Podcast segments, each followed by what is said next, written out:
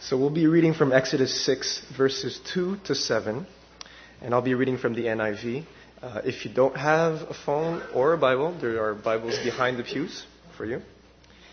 And I'll just pray before we read.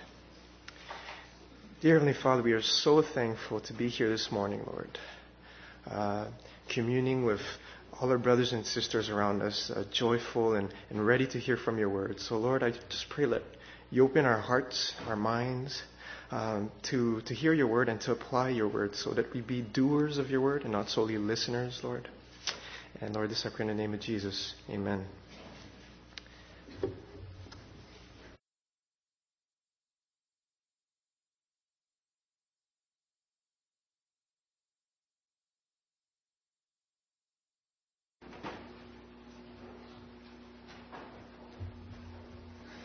Good morning, everyone. Just before we uh, get back into the Word, I'd like to ask you, if you would, later today and this evening, to pray for my lovely wife, who is at home today uh, going through the preparation regimen for a medical procedure that will, will, be happening in the morning tomorrow. We hope will be simply uneventful, uh, but please pray for her if you would. Let's pray, uh, and then we'll get back into Exodus here. Our Father, we give you praise because you are worthy of praise, especially because you have sent Jesus Christ into the world to be born and live and die and be raised, to ascend and to come back, Lord, in the future. The whole complex has been orchestrated by you. We give you thanks for the Holy Spirit that lives inside us as believers leading us along the path of righteousness for your sake, convicting us of sin, bringing comfort to us when comfort is what is needed. We thank you that you walk with us every day, 24 hours a day, that you are available to us in prayer all the time, in the midnight hour, whenever it is that we need to uh, commune with you and speak with you. Lord, thank you for your word. As we open it again, we pray your blessing upon it, that your Holy Spirit would now come and act and work powerfully in our lives for your sake. Amen. Scholars who write academic books will sometimes include in their books what is called an excursus. Right in the middle of the chapter, they will include an excursus. What's an excursus? An excursus, as the Merriam Webster Dictionary defines it, is an appendix or digression that contains further exposition of some point or topic. Or, as the Oxford Dictionary defines it, an excursus is a detailed discussion of a particular point, a particular point in a book, usually in an appendix. Well, friends, today's sermon can be considered something of an excursus. In other words, before we move away from the plague narrative that we looked at, or we began looking at last week, before we move from there to other things in Exodus, we want to pause here today and discuss in some greater detail the nature of the plagues that God sent in Egypt in the book of Exodus. How shall we understand the plagues of Exodus 7 through 12? That's the question today. Last week, we highlighted the fact that the plagues played an educational role. If you were with us last week, that's what we really concentrated on an educational role. The plagues were the means by which Yahweh educated Pharaoh and educated Egypt and Israel and you and I concerning Yahweh Himself, His power, His incomparability, etc. And most certainly, I think, in any study of the plagues, the educational role of the plagues should be of paramount importance. But is there more going on with the plagues? What I want to do with our time together this morning is to suggest to you two more layers or two more theological aspects of the plagues that I think may be quite important. But having said that, I also want to give my caveat up front, which is that both of the models that I'm going to suggest have certain weaknesses about them. They're not necessarily watertight proposals, but nevertheless, I think they have enough going for them that I want to share them with you today as a way to help us deepen even further into this narrative of Exodus. Before we get to the two models, I first want us to think through some introductory stuff on the structure of the plague narrative that I think is rather interesting. It was the Jewish rabbi Samuel ben Meir, who lived in the 12th century, also otherwise known as Rashbam, who first noticed with the plagues that there was a certain pattern in the way that they are structured in the book of Exodus. If we divide the first nine plagues into three groups of three, so plagues 1, 2, and 3 are the first group, 4, 5, and 6 the second group, and 7, 8, 9 the last group. What Rashbam, the rabbi, noticed is that in the first two plagues of each group, Pharaoh gets warned that if he doesn't let Israel go, then the plague will come down on Egypt. But then in the third plague in each of the three groups, there is no warning to Pharaoh. The plague just simply strikes without any warning. So it does seem that there was a particular structure with the first nine plagues. The tenth plague, the death of the firstborn, is separated off from the other nine. The tenth plague we can consider as climactic in nature, and it has many aspects about it that sort of set it off from the other nine. But with the first nine, there does appear to be this purposeful structure in the book of Exodus. That's the first thing. Well, from the 1950s onward, another theory about the structure of the plagues in Exodus began to get a whole lot of discussion in the literature, and that was the theory of a scholar named Greta Hort. Greta Hort wrote a piece called, simply, The Plagues of Egypt. Hort argued that especially with the first six plagues, a naturalistic explanation would suffice. That is, these plagues can all be explained, she said, by naturally occurring, the sort of naturally occurring chain of events. And the typical argument here goes something like this.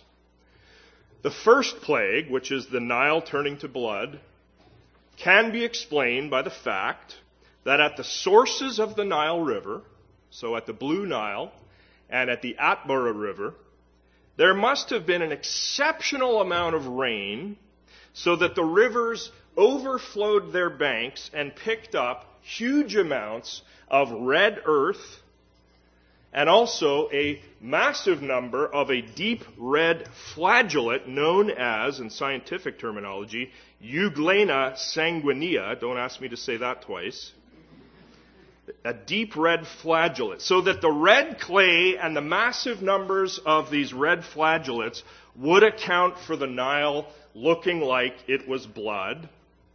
And then the presence of the flagellate would also bring the oxygen level in the river up out of balance, accounting for the dead fish that the text says washed up onto the banks where the frogs lived. The frogs were infected by the dead fish, and then the frogs moved out to areas that were cooler, like Egyptian homes, where they died because of their infection. And then the third and fourth plagues, lice and flies. Well, with all the dead frogs lying around, with all the standing water because of the, the great flood of the Nile, it was all prime breeding ground for lice and for flies, so the theory goes.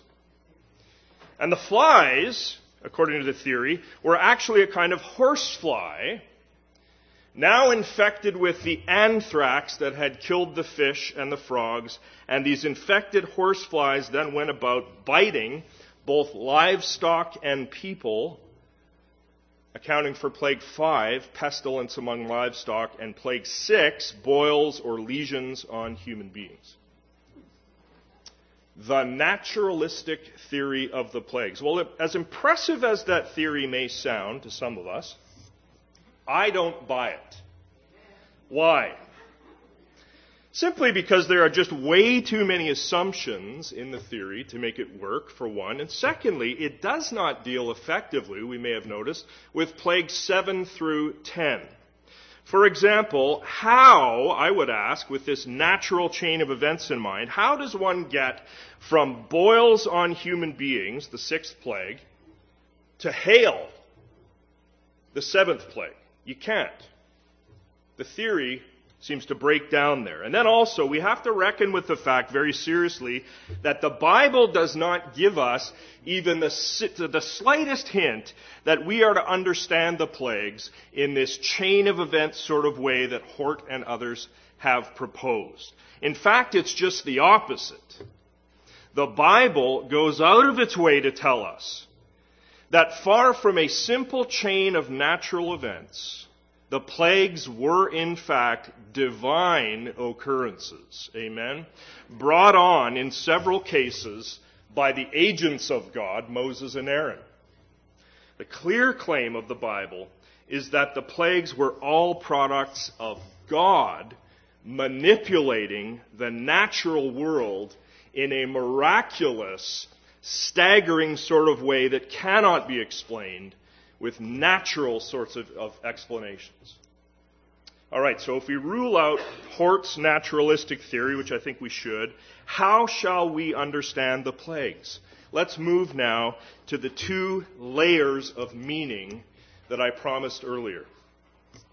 Aside from last week's point, that's undeniably the case, I think, that the plagues are the means of educating the nations as to who Yahweh is. What else is going on with the plagues? Let's look at two other layers of meaning in the plagues. And again, we want to look at both of these very soberly.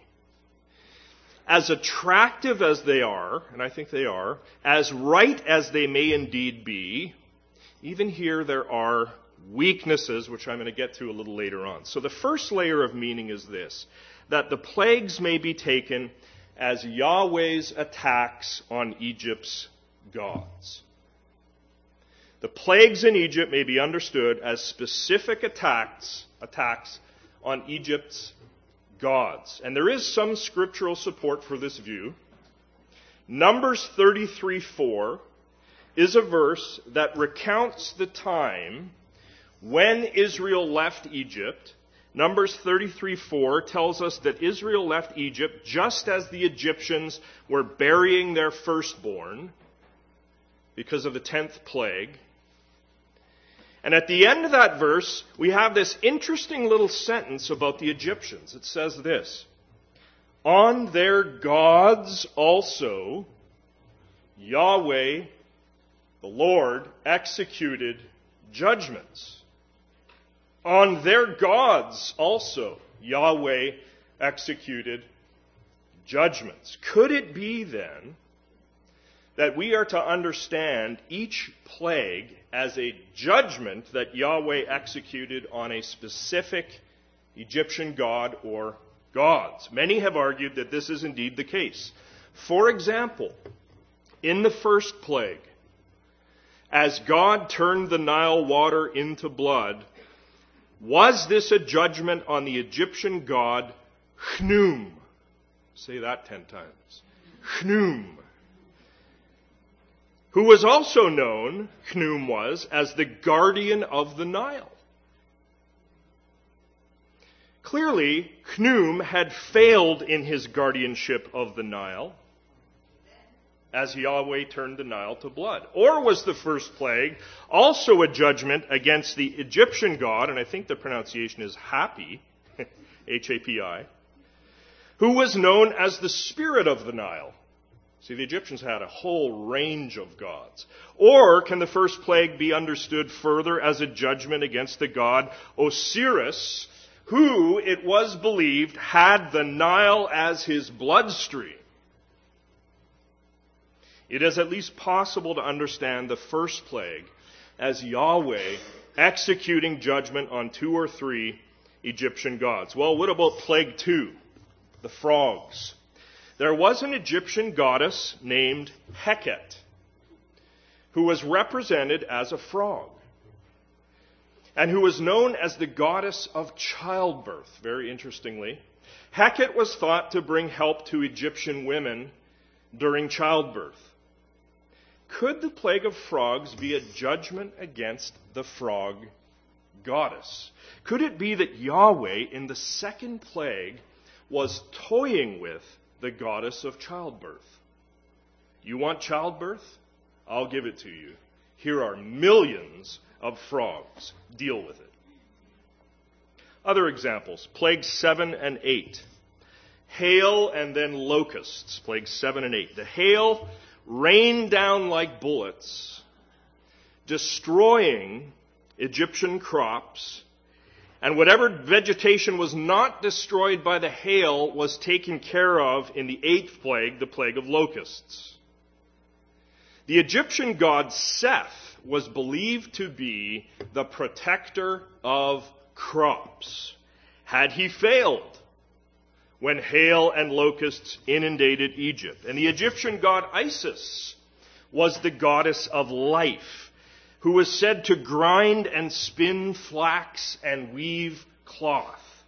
Now she was without materials to work with after plagues 7 and 8 came and destroyed all the crops. And then also the Egyptians, this one's interesting, they had a god called Min, to whom an Egyptian annual celebration was devoted. Min was a god of fertility and vegetation and also a protector of crops. At harvest time every year, Min was celebrated. But look at the text. According to Exodus 9:31, it is very specific there. The flax and barley were struck down by the hail plague. Min's annual celebration was ruined because the crops he was supposed to protect had been devastated, and now the locusts were finishing off whatever was left over. Were plagues 7 and 8 a direct attack on Seth, Isis, and or Min? Perhaps. Perhaps. One last example, plague 9. The plague of palpable darkness. A darkness, says the text, that could be felt. Egypt had three or four sun gods Ammon Re, Aten, Atum, and Horus. When the lights went out, when a darkness that could be felt descended over Egypt, had the sun gods gone on vacation? Now, the interesting thing here is that the Egyptians also believed in a fearsome serpent creature named Apophis. Apophis symbolized darkness, and it was believed that he was the embodiment of bad tidings. Every day in Egypt, when the sun rose, the Egyptians would be very relieved. They believed that as the sun made its way across the sky every day to set at night, every day that as it moved across the sky, it was being hounded by Apophis, who was trying to destroy the sun. So every day when the sun rose, it was taken as a victory of the sun gods over Apophis. So that when Exodus 10 tells us that the plague of thick black velvet darkness lasted three days in Egypt, it would have terrified the Egyptians. Had Apophis finally defeated the sun gods, had the dark power finally won out, plagues can be taken as Yahweh's attacks on Egypt's gods. Now, again, I think there is some merit in this approach, to be sure. But having said that, we need to talk about the weaknesses of this approach. Weakness number one is this that we can't assign specific Egyptian gods to all ten of the plagues specifically plague 3, lice, plague 4, flies, and plague 6, boils, do not seem to corroborate or match up with any specific Egyptian god or gods.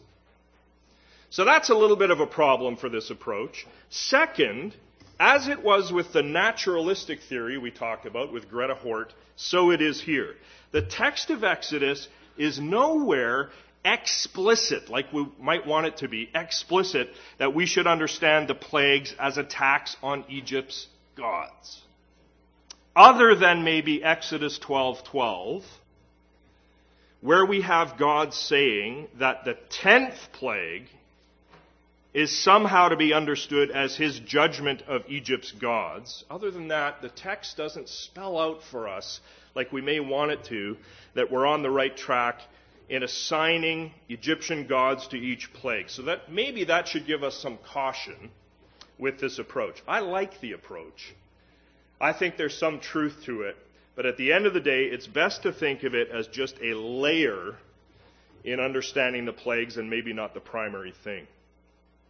Well, that leaves us with the second and last layer, which is simply this that the plagues can be understood also as reversals of creation.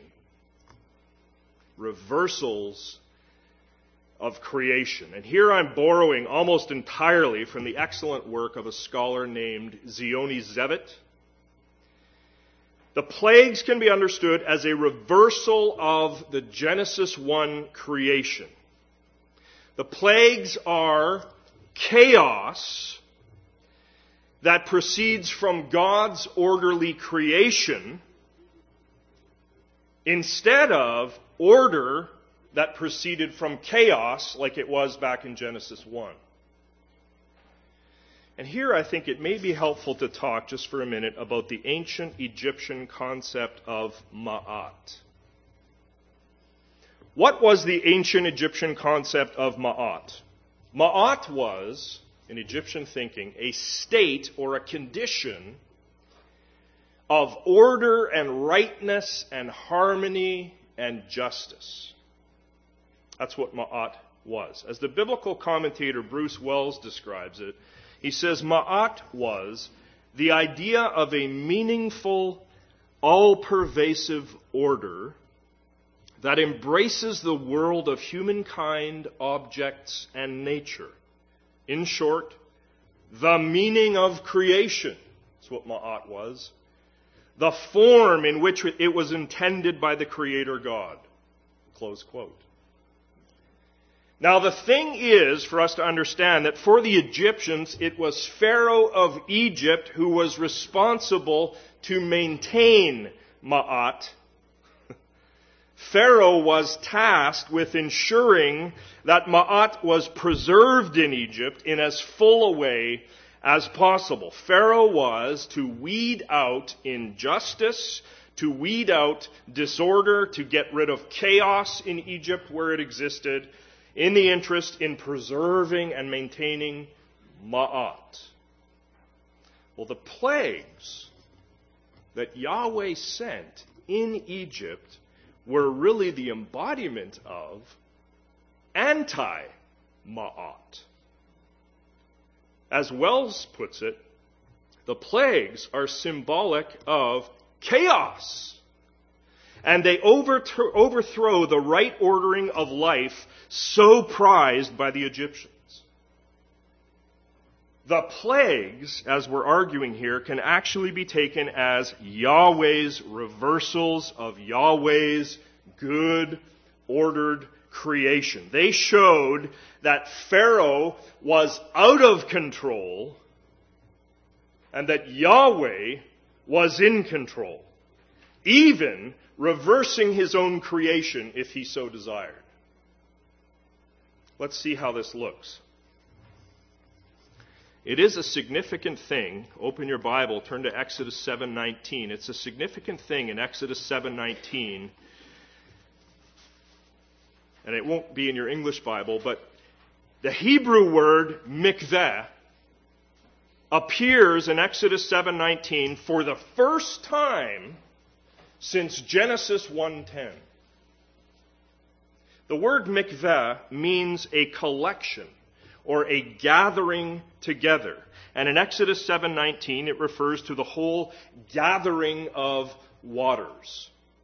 In the English Bible, in the middle or so of that verse, you might see the phrase, all their reservoirs, or all their pools. The word mikveh is behind that English translation.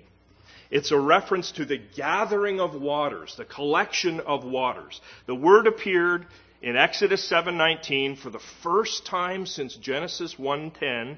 In Genesis 1:10, again it had referred to a gathering of waters at the creation that God called seas.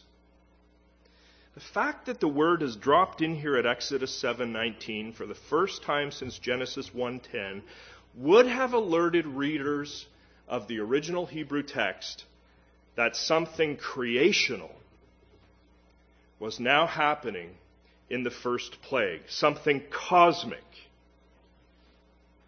At the Genesis creation, water is a good thing. Amen? It is a life giving thing. The mikvah of waters, Genesis 1, was good and it was right. But now at the Nile in Exodus, death is attached to the mikvah of waters. They turn to blood here and become undrinkable and they kill fish. God is reversing here with the Nile mikvah what he had done with the creational mikvah. This is like a reversal of creation that is happening here in the text. And then plagues two through four frogs, lice or gnats, and flies. Notice that these are all living creatures. The frogs come out of the water and they multiply and swarm inconveniently throughout Egypt and disgustingly all over Egypt. The lice or gnats creep around and plague their victims, both person and animal. It's a bad thing. Flies, according to Exodus 8:24, ruined the land of Egypt, being so heavy and so overwhelming as they swarmed around. All three of these plagues can be taken as reversals of the good kind of abundance that Genesis talks about when God created winged creatures, creeping things, and animals. The frogs, lice, and flies that plague Egypt were ma'at gone crazy. They were indications that a good creation was being temporarily reversed. These creatures in Egypt were pests in such abundant numbers that no one could control them, including Pharaoh. No one except Yahweh. And then plague five, the pestilence that affected livestock. Where in Genesis 1 and 2, Adam, we remember, had been given dominion over the livestock. Remember, livestock were a good thing. They'd been given to Adam for his flourishing and benefit. Now, in the fifth plague, livestock are taken away from people. The livestock die of pestilence. A further reversal of creation. And then plagues 7 and 8. Hail and locusts that utterly devastate the crops in Egypt. Just listen to the rather shocking contrast between the creation text, Genesis 1:12, and the report in Exodus 10:15 of the devastation that is wrought by the locust plague. Creation text Genesis 1:12 reads as follows: The earth brought forth vegetation, plants yielding seed. You can just see green vines and trees growing out. Plants yielding seed according to their own kinds, trees bearing fruit in which is their seed, each according to its kind, and God saw that it was good contrast that with what happens in Exodus 10:15. The locusts covered the face of the whole land so that the land was darkened, and they ate all the plants in the land and all the fruit of the trees that the hail had left. Not a green thing remained, neither tree nor plant of the field, through all the land of Egypt. So that plagues 7 and 8 appear to be a reversal of creation. And then plague 9, the plague of darkness. At creation, we remember that God had set in motion the daily alteration of light to darkness, light to darkness. He had separated the light from the darkness, to quote Genesis 1 4. But now in Egypt, the pattern of day and night ceased for three 24 hour periods. There was only darkness. It was like things had reverted in Egypt to the time mentioned in Genesis 1 2, when a formless void existed and darkness was over the face of the deep. Plague 9 can be understood as a reversal of creation. And then plague 10, the death of the firstborn, Instead of God pronouncing blessing and life over people as he had done at creation, God in the tenth plague is destroying people. He is not giving life in Egypt here, but rather he is taking the lives of these particular image bearers. So this too seems to be a reversal of sorts of creation. Well, in his article on the plagues as reversals of creation, Ziony Zevit also notes, and I think this may be important, he notes that there are ten plagues. Not eight, not nine or eleven, but ten plagues. Why ten specifically and no more and no less? Zevit reminds us that in the creation account of Genesis 1, there are exactly 10 divine speeches that bring the creation into being and order the creation. So, one Exodus plague for each of the 10 divine utterances in Genesis 1. Could this be more evidence that we are to understand the 10 plagues as reversals of the very creation that had come about through 10 divine utterances? Well, again, I am convinced that Zevit is certainly onto something with his theory that the plagues can be understood as reversals of creation. But here's the weakness of the argument. The weakness is, again, that some of the plagues just don't seem to fit the pattern. The best example is plague 6, the plague of boils. It's hard to see how the plague of boils is a reversal of creation. As much as Zevit might be correct in seeing the plagues this way, we have to approach it, I think, again with some caution and say that it's not completely watertight and perfect. It may be a layer of what's happening here, but it's not the primary thing. Now, part of what we're doing here with this series in Exodus is, and here's where it gets practical, we're laboring to show that the Bible is perhaps richer more grand, more full of glory. It should take our breath away than we may have thought. When we read a narrative in Scripture, and I hope you're reading Bible narratives each and every day of each and every week, when we read a narrative like the plagues narrative, we may indeed have two or three things going on at the same time. We've said, we've argued that the plague's purpose was to educate the nations concerning Yahweh and who Yahweh is. We've suggested also that the plague's purpose is to attack and defeat the gods of Egypt. And still further, that the plague's purpose may also be to reverse creation. Why? In order to show Pharaoh that his control over Ma'at is null and void. Pharaoh is not in control. Yahweh, is a lesson for us, the true living God, is the one who is in control of his creation at all times. Amen? The point is that God has so designed his Bible, and I hope you come on Thursday nights now.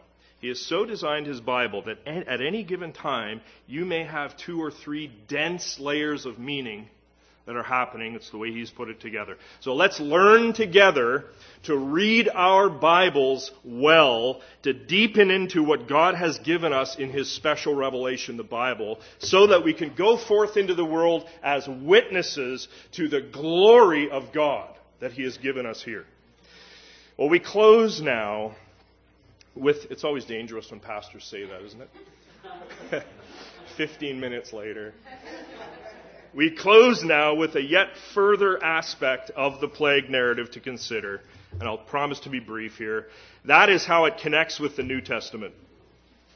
Always have to see how the Old Testament connects with the New Testament. At the end of last week's sermon, we touched on this, but let's just see how the Exodus plagues seem to be taken up again, seem to be rehashed in the New Testament book of Revelation.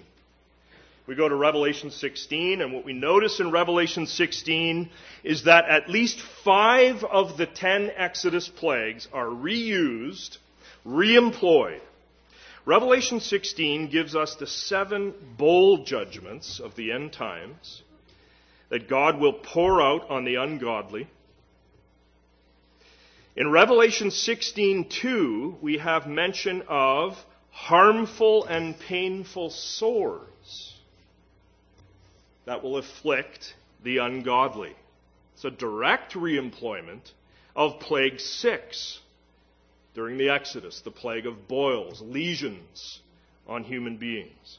And then as the chapter continues in verses 3 and 4, we have mention of the sea, rivers, and springs becoming blood just as it had been with the first Exodus plague when the Nile became blood. A little further down in Revelation 16, verses 10 and 11, we have the kingdom of the beast being plunged into darkness, just as Pharaoh and company had been plunged into darkness during the ninth Exodus plague. And then Revelation 16, verses 13 and 14 tell us about three unclean spirits like frogs. Demonic spirits that rally the troops against the Lord God Almighty. And of course, frogs had been the second Exodus plague. And then finally, in Revelation 16, 17 to 21, notice this, in the seventh bowl judgment, we end up in verse 21 with great hailstones, about a hundred pounds each. Now, I lived in Calgary and had hail that cracked my windshield, but not 100 pound hailstones. Great hailstones, about 100 pounds each, falling from heaven on the ungodly. And of course, this picks up on the seventh plague of Egypt. Seventh bowl judgment, seventh plague of hail in Exodus. So it's crystal clear, I think, that the Apostle John, as he writes Revelation, wants us to understand these end time divine judgments that will come. They will come on ungodly, unbelieving people and persecutors of Christians. He wants us to understand that these revelation plagues are terrible escalations of the Exodus plagues. And I say escalations because the revelation plagues are aimed, we notice, not just at a single nation, like Egypt, like it had been in the Exodus, but rather the revelation plagues will be aimed at the whole earth to afflict ungodly, unbelieving, idolatrous humanity who live in opposition to God. Again, I'm just a messenger. This is what's in the Word of God. Now, you and I need to be very sober here. We need to take this very, very seriously. It doesn't matter if we have been faithful in attending church for 30, 40, 50 years. The question is, are we in Christ or are we not? Have you trusted Jesus Christ as Lord and Savior? Are you born again? Do you have the blessed assurance that Jesus Christ is your ark?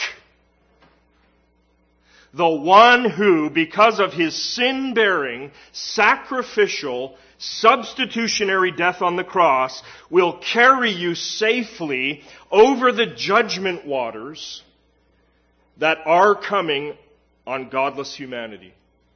Is Jesus Christ your ark?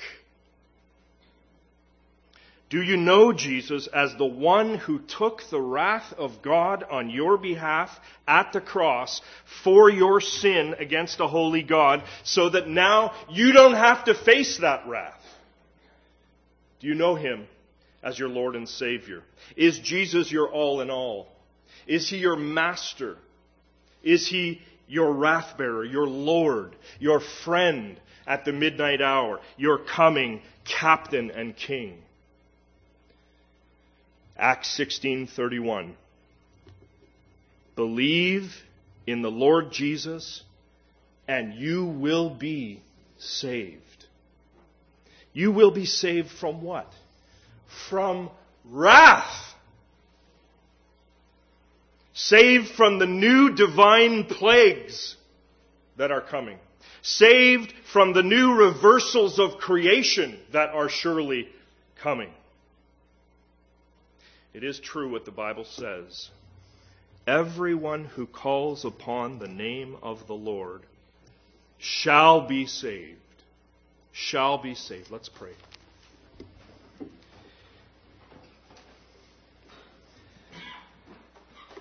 Father in heaven, we can go to your word and we can study it and understand it and talk about theories and all of that stuff, and it's good.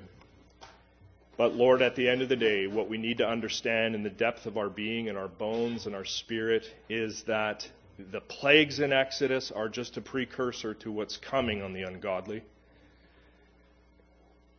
May each of us examine ourselves to see whether or not we are in Christ, first of all, and with this word now, help us by your Holy Spirit to be proactive this week in going out into all the world and making disciples as you have commanded us, telling people the good news of what Jesus has done and who he is. Would you help us this week, we pray. In Jesus' name, amen.